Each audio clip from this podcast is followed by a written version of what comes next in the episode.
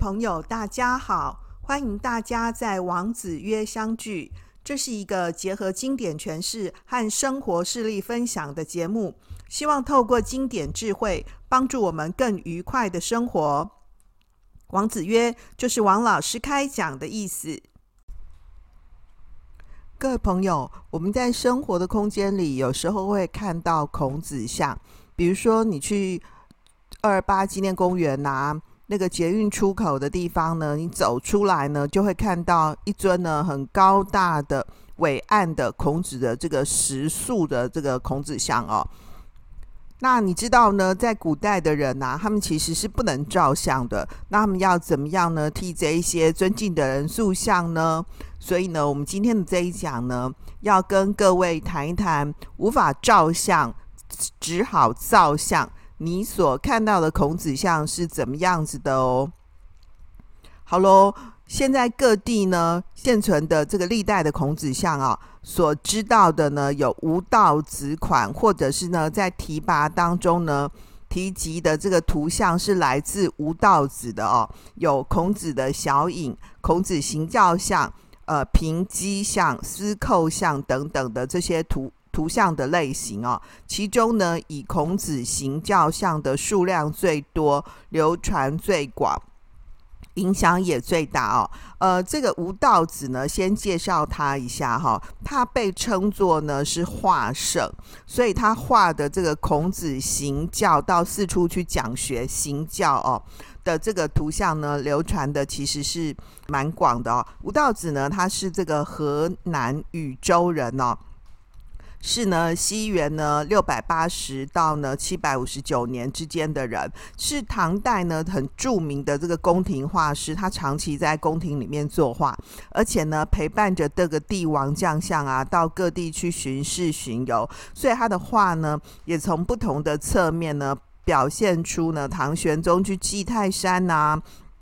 安史之乱、啊，这些部分的历史情况，可以说呢，在相当程度里头呢，记录表现出当时的历史事件跟资讯哦。在吴道子呢生活的那个时代啊，其实是唐代国势很强盛，然后经济很繁荣又文艺兴盛的时代嘛啊。所以呢，吴道子呢虽然被后世尊称为画圣，对不对啊？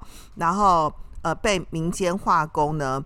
尊称为宗师，那一般的这个画史里圈子里面呢，就称他是吴生。他比较特别的是呢，虽然他在长长期在宫廷里面作画，但是他来自民间又回到民间，所以他的画很能够表现出民间的生活，也记录了那个大量的社会民俗活动。那刚刚提到说，就是他会陪那个帝王将相去巡视巡游嘛。那他个人呢，也会在各地的这个寺观里面绘画。所以他的画里面呢、就是画那种宗教信仰啊，这个寺观兴衰啊，或者是文化风俗等等哈，都表现得很多。可以说是一位呢很全能型的画家。被后代的人称为百代画圣。那至于他画里面呢，所表现出来这些文化艺术风俗的记录啊，呃，也是这个历代的画家当中呢不多见的哦。只是呢，对吴道子啊这个画家的人生故事呢，大部分都是民间传说。那传说嘛，就是不确定性很高啊。可是也因为呢这些传说，我们就可以发现呢，一般民众对他的喜欢哦，然后对他艺术的赞美，跟他这个很勤奋作画精神的这个敬仰，从不同的侧面呢，一方面呢，艺术生动的。塑造出吴道子的这个艺术形象，那同时呢，这个吴道子呢也成为中原民间文学的这个珍贵资产哦。只不过呢，那个吴道子啊，他被唐玄宗赐名为道玄，是唐代呢的第一大画家，所以可以发现他受到这个唐代官方的肯定跟认可哦，是毋庸置疑的。那我们回过头来谈那个吴道子呢，他画那个孔子像哦，其实春秋时代呢就已经很重视呢这个画那个圣贤画像的这种教化作用。那到了汉朝呢更是如此。但是呢，孔子呢，在汉代以前呢，因为缺乏相关的文献哦，所以替孔子呢造像的情况呢，我们现在已经没有办法确切的知道。那只能知道说，这个汉代的皇帝啊，很重视宣教的作用嘛，所以就常常借着这个图画啊、塑像啊来表达像这样的一个作用。那其中呢，就有孔子的造像。那个西汉景帝的时候呢，这个文翁。担任呢蜀郡的太守，他就在这个学官里面呢画呢孔子像。这个大概是呢目前关于孔子造像的最早记录啊。现在的那个曲阜啊，有孔子夫妇的楷木雕刻像。据传呢，是孔子的弟子子贡啊，在替孔子呢这个结庐守墓的期间呢所做的啊，借着这样的一个雕刻像呢，来表达对老师的追思之情。不过呢，经过专家的考证，这个作品是宋代的仿刻，但是它原本的那个仿刻的原本是怎么样的，或者是不是呢？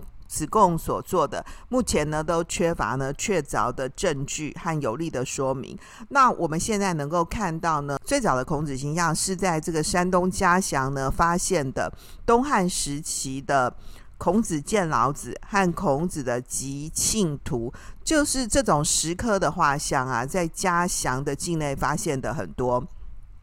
另外呢，在内蒙古啊和林格尔。这个东汉的墓室的壁画里面呢，也有对孔子形象的描述。可以发现呢，这些记录啊，跟这个造像遗存的情况呢，到汉代的时候呢，以孔子呢作为造像的题材呢，已经非常的普遍了啊。那我们刚刚讲说，在这么多孔子的图像当中呢，这个吴道子的孔子形教像呢，影响最深远，后代的摹本呢也很多，所以如果呢你去这个 Google 上面呢搜寻哦，孔子像，你就会看到呢有一个那个黑黑的底啊，然后上面有写孔子行教像，行动的行，教育的教，行教像。那呢这个孔子的形象呢，这个头顶是竖鸡的啊。就有一个发髻啊，然后身穿着儒服，那面目呢是比较凝重的，姿态稳健。孔子呢是鱼顶啊，这个鱼顶是什么意思呢？啊，就是他这个中间这个额头的地方啊，嗯。这个头顶啦，哈，中间是比较低的，然后四周是高起的。那为什么会这样子画孔子是鱼顶呢？原因是因为《史记》的孔子世家里面呢，去记录说孔子啊生而手上鱼顶，孔子的头啊是鱼顶的，所以孔子不是叫孔丘吗？对不对？就是因为以叩头啊，哈，用我们现在的话来说，可是他那个叩头啊，不是我们现在看到这样子。很高的那种蓬蓬的那种鱼，那个额头，他的那个额头是有一个凹进去的地方，所以孔子名字叫做丘嘛，哈。那《史记》里面记录说，孔子啊是鱼顶，然后隆鼻，隆鼻不是你去整形隆鼻哦，隆鼻是说他鼻子高高的。然后孔子呢，海月偏齿，就是偏齿啊，他牙齿重叠了哈。其实这个牙齿重叠啊，用我们现在很口语的方法来想，其实就是一种比较整齐的龅牙。所以孔子其实长得不怎么好看哦，实际这样子记录。不过因为他呢这样的一个形象，所以自古以来就被认为说是圣人的样子，因为孔子是圣人嘛哈。那呢，实际上这样子的一个记录呢，后来就。大家就去帮孔子塑像的时候，就参考《史记》这样的一个说法，这样子的一个记录呢，其实也跟那个民间传说当中的孔子的形象呢，是大概是相合的。这个吴道子的孔子形教像上面还有一个赞，上面是写说：“德配天地，道贯古今，三树六经，垂宪万世。”就是孔子的道德啊，像天地一样，像天那么高，像地呢能够负载万物。道贯古今，那古往今来呢，大家都传孔子之道嘛。孔子呢，三述六经，就是孔子呢，三诗书，定礼乐，述春秋，作周易，所以六经啊都和孔子有关。然后孔子呢立下的这个典型呢模范啊，万世不朽。所以这个。用十六个字呢去称赞呢，表述了孔子的一生。所以这个吴道子啊写的这个赞语呢，其实大家都觉得很认同这样子哦。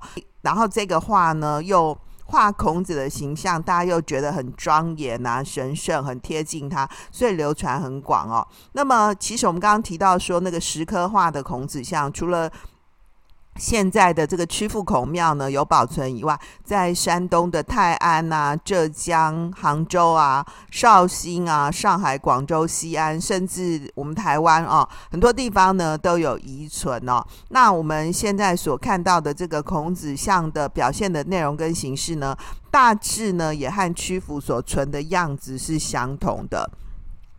这是我们看到呢最多的这个孔子像的样子。还有一种呢，我们看到孔子的这个像呢，会是你搜寻的时候会其次出现的是那个孔子圣迹图。这个孔子圣迹图啊，其实是一部呢反映孔子生平事迹的那种连环图画，就是漫画的意思啊。可是它不是用我们现在这样子的那种漫画的样子，它是画那种古装版的，就是可以说是。这个历史上面呢，具有完整故事情节的最早的一部呢，那个连环画，也是一部呢，这个形象化的孔子编年史。那他圣基图啊，其实是在写这个孔子呢，这个游踪。我们讲说他的生平事迹嘛，那他的内容呢，主要是取自呢《史记》的孔子世家，然后个别的图画有取材从孔子家语啊、《论语》啊、《孟子》啊，然后他这个画画的很好哦，就形式上面的表现有那种石刻本啊、木刻本啊、手绘本，而且呢有这个线刻、白描，还有套色的这个彩绘哦，所以可以发现呢。从汉代开始，也有不断很多人去画这个孔子的形象，而且去画孔子生平的圣迹啊，就是不同的画家画出来的孔子的人生，就孔子的那种漫画版呐，哈，其实目的是相同的，功用是相仿的。可可能内容呢，那个图画的样子有点小小的不同。那一刚开始的时候就一定是手画的嘛，然后后来有那个木板雕刻，以便于呢印刷流传。那可是最早的这个孔子圣迹图呢，出现在元代，可以说是呢在宋元书籍插图的基础上面呢，逐渐。发展形成的，而且是在发展当中呢，逐渐完善的。就他画那个孔子的人生，不是一次一套全部画出来。我们现在看到圣迹图比较饱满的是从元朝开始啊、那我们可以说，像这样子的一个圣迹图呢，可能是受到佛教、道教的影响。而且这个孔子圣迹图啊，除了少数的画幅呢，具有神话传说色彩以外呢，绝大多数呢都根据史实，因此有比较强的这个写实性质，跟其他的那种宗教绘画。有本质的区别啊，特别是宋元明的时候啊，那个德智教化出现有二十四孝图。我不知道各位朋友，你还有没有听过二十四孝？像我们小时候是要读这个，就是那种儿童读本的啊。那有二十四孝，把它画成是那种图画版的哦，呃，或者是那种绣像的画本小说，就是有点是那种大众的启蒙读物。所以，如果你是看那个二十四孝的文字版，你就觉得比较累嘛。那你看图画版就比较容易。所以，其实古代也是这样哦。那你说为什么要有这么多的孔子造像，或者是为什么会有孔子造像的产生呢？刚刚讲不是有一些教化的意义吗？哈，那呢，呃，我想呢，归纳来说，可以有分为以下的这个三种哦。第一个就是源于呢弟子对老师的追思，表达呢对老师孔子啊的怀想或者是追念的情感。第二个呢，我们讲说这个圣贤的图像啊，有这个教化的作用啊，就是说这个圣贤的图像可以引起人们呢追思肃穆之情，那引起呢后人作为仿效或者是学习的典范。第三个呢是源于呢学官学生的祭祀之用啊，就是说对学生来说就是祭。祭祀祭拜老师嘛。那学官呢、是官方的学习单位，也是一样，借着这个追思祭祀啊，起到一种文化跟社会教化的作用。就说在孔子的那个年代啊，就是人们比较重视的是内在的修养跟学识嘛。那对外在的形象其实是没有太多的褒贬，因为呢，古人强调说，德有所长而行有所望。那个最重要的是你的道德好不好嘛，而不是你的外表长得怎样啊。好，那孔子像的出现呢，其实。是为了成教化、助人伦的目的，就是说，你既然道德那么重要，那外表形象不重要，对不对？可是我们还是会觉得说啊，很想认识他，知道这个圣人他到底是长得怎么样。所以呢，哦，透过呢这个对他形象的认识啊，他呢。可以帮助我们的教化，所以说弟子追思啊，儒学教化啊，跟帝王祭祀，其实是替孔子塑像的三种实用的目的。但是呢，伴随着呢历朝历代的时代特征啊，跟不同的需要，也就形成了不同时空交错的孔子形象。哎，不知道各位。朋友怎么样哦？像我侄子啊，有送过我那个孔子像的那公仔版，是钥匙圈的，就是那种 Q 版的孔子，我觉得还蛮有意思哦。然后他送给我孔子版的 Q 版的钥匙圈，被我一直别在书包上面，因为他知道说姑姑是研究儒家的嘛，呵呵，所以呢，他的温暖的情谊，我就觉得哎，很棒这样子哦。那呢，我们纵观呢历代的孔子造像啊，唐代以前的主要形式呢是壁画跟塑像，到了东汉的时期呢，出现了石刻的画像。那到了宋代以后啊，像是卷轴画、石刻画逐渐变多，随着儒家的学问呢更加凸显了。那么特别是宋代理学知识思想呢越来越普遍。然后受到社会上呢读书人跟一般民众的接受啊，明代以后的孔子造像呢就更加的普遍了啊。另外呢，科书业的发展呢，也导致呢孔子圣迹图的盛行。到了清代，甚至还出现了神话孔子的孔子神位图，就是有一个祭祀的牌位，然后甚至呢还有人形的偶人哦。所以各位，你就可以发现呐、啊，就是随着时代的改变呐、啊，这些所谓圣人呐、啊，或是神仙的形貌，对不对？都会有因应那个时代的需要而去做呢小幅度的调整。那么我们回到呢孔子来说哦，孔子的真实形象如何呢？我们现在找到的就是最明确的记载，就是刚刚讲的司马迁的《史记》嘛，《史记》上面呢讲说孔子呢生而首上于鼎啊，那这个时候这个其实孔子去世已经距离他。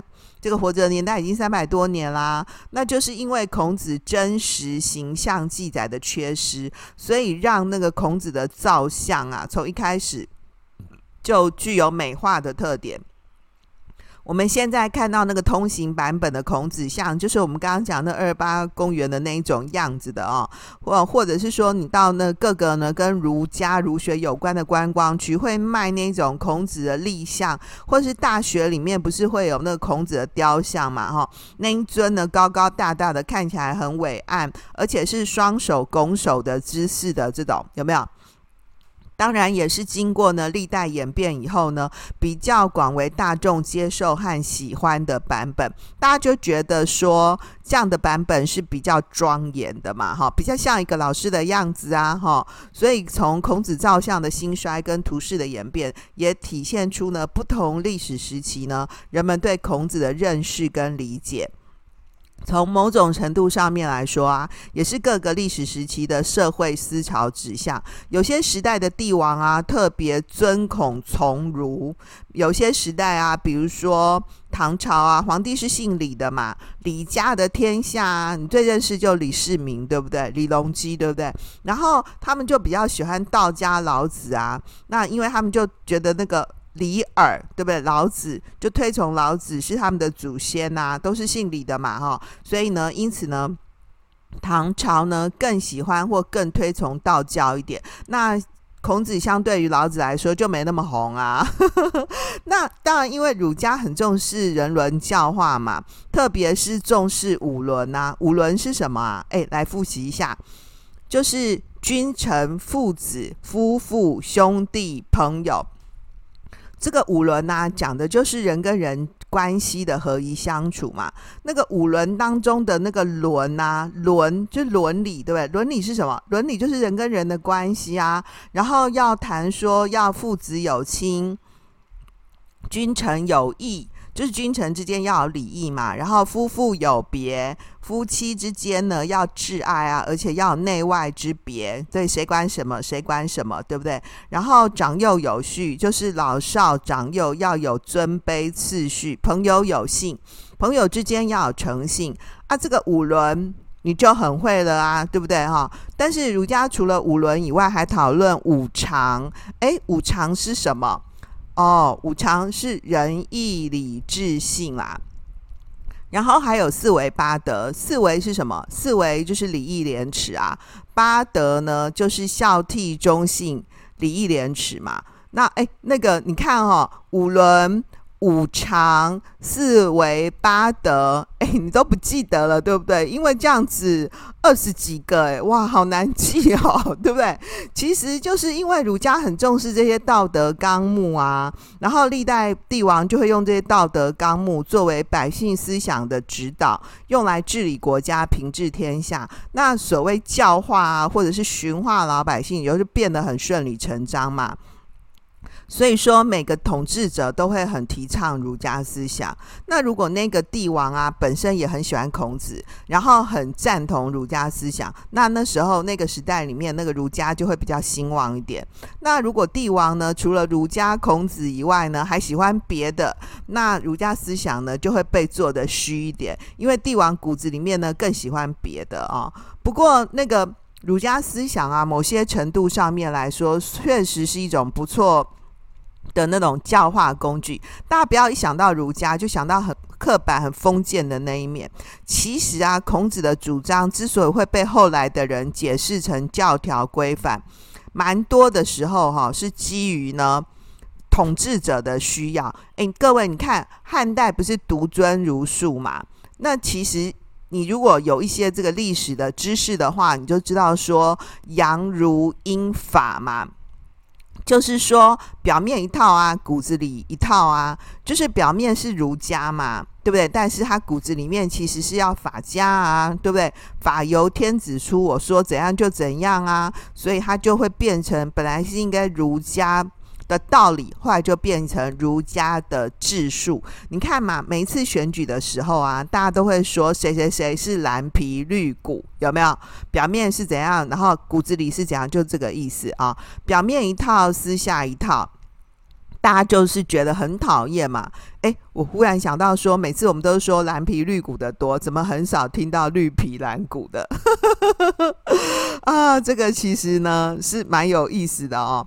就是像这种什么皮啊、什么骨的啊，表里不一致啊，其实选民最后都是会看懂的。而且这种假掰的嘛，就会很惹人讨厌呐。所以儒家这个如果只是被统治者拿来当做工具啊。而不是真正儒家是行儒术、用儒术的话，那这样子的话呢，百姓也是会懂的。所以，如果是在行儒术的时代里头呢，那那个统治者是很好的，是圣君贤相。那因为儒家作为一种治理的工具嘛，然后他本身那个治理的人他又道德很好，那当然大家日子也是会过得好啊。那如果儒术呢用的不好，它就是假的嘛，当然就会找到害百姓受到那个钳制啊，那也就甚至于会政治就会不好嘛。所以那个治理天下国家的这个政治问题呢，其实是蛮复杂的。说实在话啦，硬要归给哪一家思想负责，我觉得也不是太公平，就是了哦。好，那呢附带一提呢，其实孔子啊是不主张呢这个拜偶像的，就是说你去孔庙的时候啊，你其实不会看到那个孔子的祭奠里面呢有人偶，只有看到呢孔子至圣先师的那个牌位。哦，就是在呢《淮南子》呢里面有提到说，鲁人偶偶人葬而孔子叹，就是孔子看到鲁国人呐、用偶人去陪葬的时候呢，发出了悲叹。就是按照孔子的意见呐、他是认为说，尽管你去陪葬的时候是用那个没有不具有生命意义的那个人偶去陪葬，也还是残存着兽性的表现，是对人性的践踏，所以孔子本人是反对的。然后另外呢，孟子的《梁惠王篇》也有提到说，记录说孔子说啊，哈，仲尼曰：“始作俑者，其无后乎？”哦。这个为其象人而用之也。诶，其实孟子的意思是说，就是他记录孔子的主张，说那个俑啊，人俑，对不对？就是古代那个丧葬当中用来陪葬的偶人，作为呢象征殉葬奴隶的那个模拟品。因为古代的那个奴隶主啊，贵族呢是广泛，原本一刚开始是用活人殉葬的。因为按照他们的逻辑，就是你生前是奴隶嘛，奴隶只是那个奴隶主的附属品，是工具啊。所以这个奴隶主死后以后啊，那你那个奴隶活人啊，替他们的主子陪葬啊，只不过是浪费了一些工具，是我的附属财物嘛，这是很自然的。各位，你有没有觉得这样很没人权，对不对？然后很不公平，对，人被工具化。对，所以我们从奴隶社会已经进步了啊，对不对？呃，脱离那个奴隶的那个时代以后呢，哦，那呢开始呢，渐渐的变得文明启蒙。那儒家呢是主张呢厚养薄葬，就是一个人活着的时候啊，要好好的照顾啊，那死了之后要薄葬啊。那虽然相对于用活人来殉葬，用俑人啊，就是。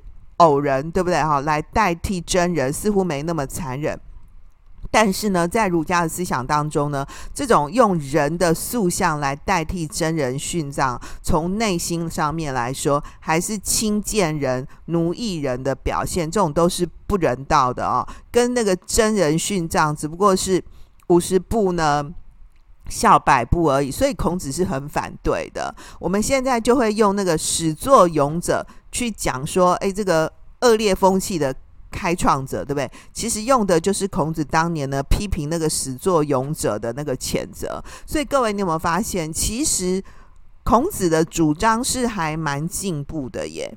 对？他会觉得这种始作俑者其实很糟糕的哦。那所以你如果去台北的孔庙玩啊，你就会发现孔庙里面只有牌位，没有神像。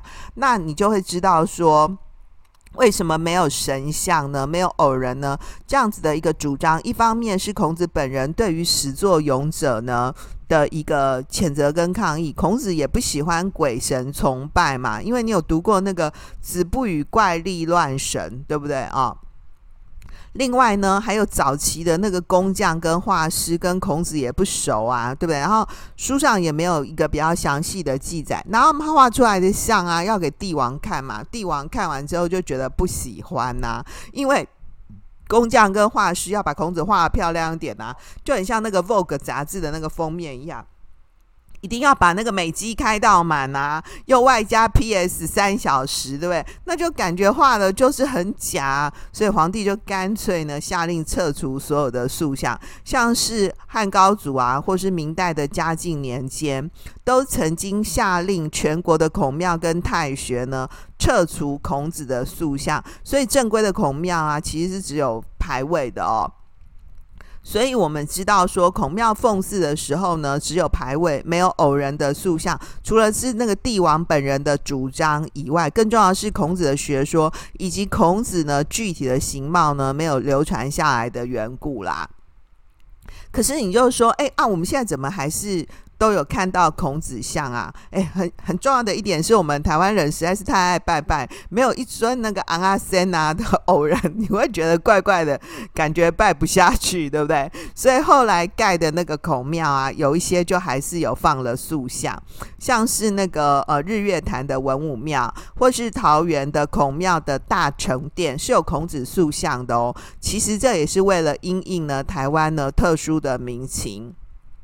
其实我们敬拜孔子啊，比较多的时候是有点像拜祖先的那种概念。我个人是会觉得说，你去那个求神拜佛啊，拜妈祖啊，跟你去那个拜孔子啊，感觉还是有点不同的。不过这牵涉到说，儒家到底是不是一种宗教？是儒家思想？哦，还是儒教的问题？那儒家思想还是儒教这种问题实在太复杂了。我们这一集呢，没办法跟大家讨论哦。有人赞成，有人反对。回头呢，我们再做详细的一集呢，来跟大家呢。详细的说明，所以各位，如果你呢，在这个生活的世界里面呢，你周围的环境里头，你有看到呢孔子像，你看到的是那种比较 popular 的版本，你觉得诶也还蛮好看，蛮老师的样子呢，那个其实就是呢历代流传的过程当中呢。被大家呢公共认可的，他其实到底孔子是不是长那样呢？其实，哎，我说真的，我们也不知道。不过你比较认识的孔子就是周润发嘛，他要演一部《决战春秋》，对不对？哈，你有看吗？还是各位年轻的朋友，你根本都不认识周润发了呢？好好可惜哦。哎，你可以去 Google 一下哈，写孔子人生的这个电影啊，就是。决战春秋，我觉得还蛮好看的哦，如果有时间的话，就是蛮可以收看那部电影的哦。虽然里面呢讲的呢跟儒家或者是跟伦理的记载有一点小不同啦，不过也是一些。可以帮助我们多认识孔子呢的一个还不错的方法哈。诶，里面还有一个很漂亮的女明星是周迅啊。算了，讲这些太年轻的朋友你也是不认识的。好喽，回到今天的重点整理。第一点，孔子行教像是画圣吴道子呢所画的，像上呢有写说德配天地。道贯古今，三述六经，垂宪万世，这十六个字呢，很可以代表呢对孔子的礼赞哦。第二点，孔子圣迹图是反映呢孔子生平事迹的连环图画，取材多元，可以被称为是形象化的孔子编年史。第三个。儒家强调伦常，四维八德，重视道德修养，具有治世教化的特征，所以广为历代的帝王呢所用。不过呢，帝王所使用的呢，到底是儒家之道，还是呢儒家之术哦？这里呢，可以因应呢每个朝代的不同呢，有不同的。观察啊、最后一个呢，礼教呢或许不免呢带来约束捆绑，但是各位啊，有道德呢总比没道德好啊，能够教化呢比呢不能被教化好，所以你要选择呢是有道德的，嗯，手里的环境，那愿意做一个道德的人，还是想要做一批？一群禽兽呢？这里头呢，儒家的思考呢，就很值得我们借鉴哦。好喽，今天就到这里，谢谢大家的收听。希望今天的这一讲可以带给你一些启发和收获。如果你是在 Apple Podcast 上收听我们的朋友，盼望你帮我们五星评价或留言。让我们透过经典好声音，感受经典智慧，一起发现一个更好的自己。我是王老师，我们下次见哦，拜拜。